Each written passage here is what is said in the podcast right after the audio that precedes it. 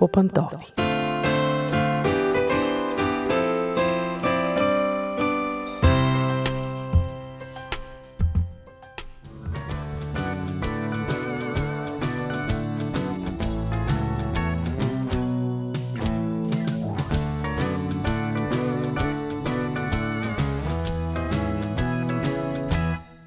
Здравейте, уважаеми слушатели! Аз съм Мира. Отново ще си говорим за това какво правим вкъщи, какво трябва, какво не трябва, какво можем, какво не можем, какво искаме и какво не искаме у дома.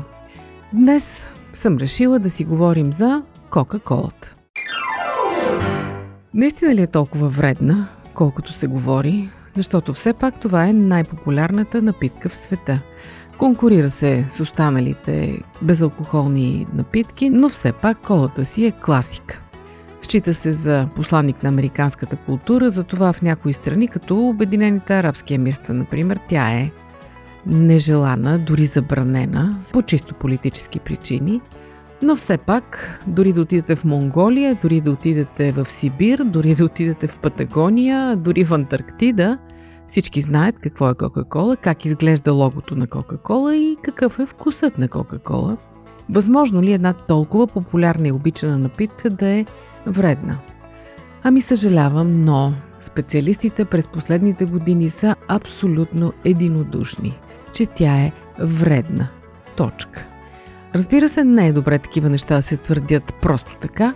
Хубаво е да има доказателства – и единствено тестове в реални условия могат да дадат яснота за това колко наистина е вредна колата.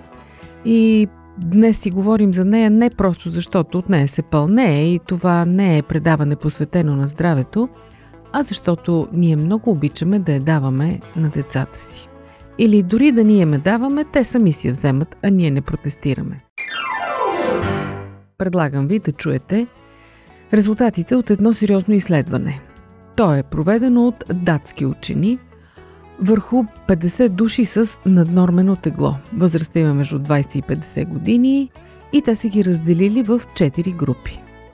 В продължение на 6 месеца всички участници са е хранили както обикновено, с една малка разлика. Хората от първата група всеки ден трябвало да пият по 1 литър кола – хората от втората група по 1 литър нискомаслено мляко, като под нискомаслено се разбира процент и половина, хората от третата група по 1 литър диетична кола. И хората от четвъртата група по 1 литър вода. Разбира се, що се отнася до напълняването, диетичната кола и водата е ясно какви са резултатите, защото те не съдържат калории, но пък специалистите насочили вниманието си особено към първата и втората група – тъй като колата и нискомасленото мляко имат почти еднаква калорийна стойност, дори колата малко по-малка. Колата, използвана в изследването, съдържала 440 калории на литър, а млякото 460. След половин година между групите се очертали сериозни различия. Триглицеридите в кръвта на участниците пиещи кола се увеличили с 32%, което означава една трета, а общият им холестерол с 11%. Докато в останалите групи, включително и тази, която пиели мляко, тези показатели не се променили. Още по-голяма била разликата при чернодробните изследвания. При участниците пиещи кола, масните натрупвания в черния дроб били с 143% по-големи в сравнение с млечната група. Парадоксално, нали? Защото в колата няма мазнини. Общото напълняване било подобно при всички групи. Ежедневното пиене на кола обаче допринесло за натрупване на вътрешни коремни мазнини. Когато сувалките, натоварени с триглицериди, поемат през тялото, за да разпределят мазнините, те явно предпочитат да ги оставят там, където не им е мястото и където ще навърдят най-много. Пестеливи на думи, богати на смисъл. Историите в библейски нюсвит. Предаване на Радио 316.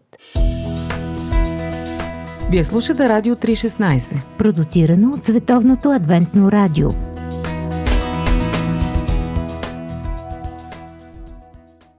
Ако се абстрахираме от е, научните термини, просто казано, данните говорят следното. Дългосрочният прием на храни богати на захар води до омазняване на черния дроб.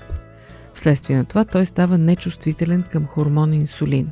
Освен това, черният дроб се опитва да се освободи от излишните мазнини и с помощта на големи транспортни частици, натоварени с триглицериди, изпраща част от образуваните масни молекули към мускулите, вследствие на което те също се омазняват и развиват инсулинова резистентност.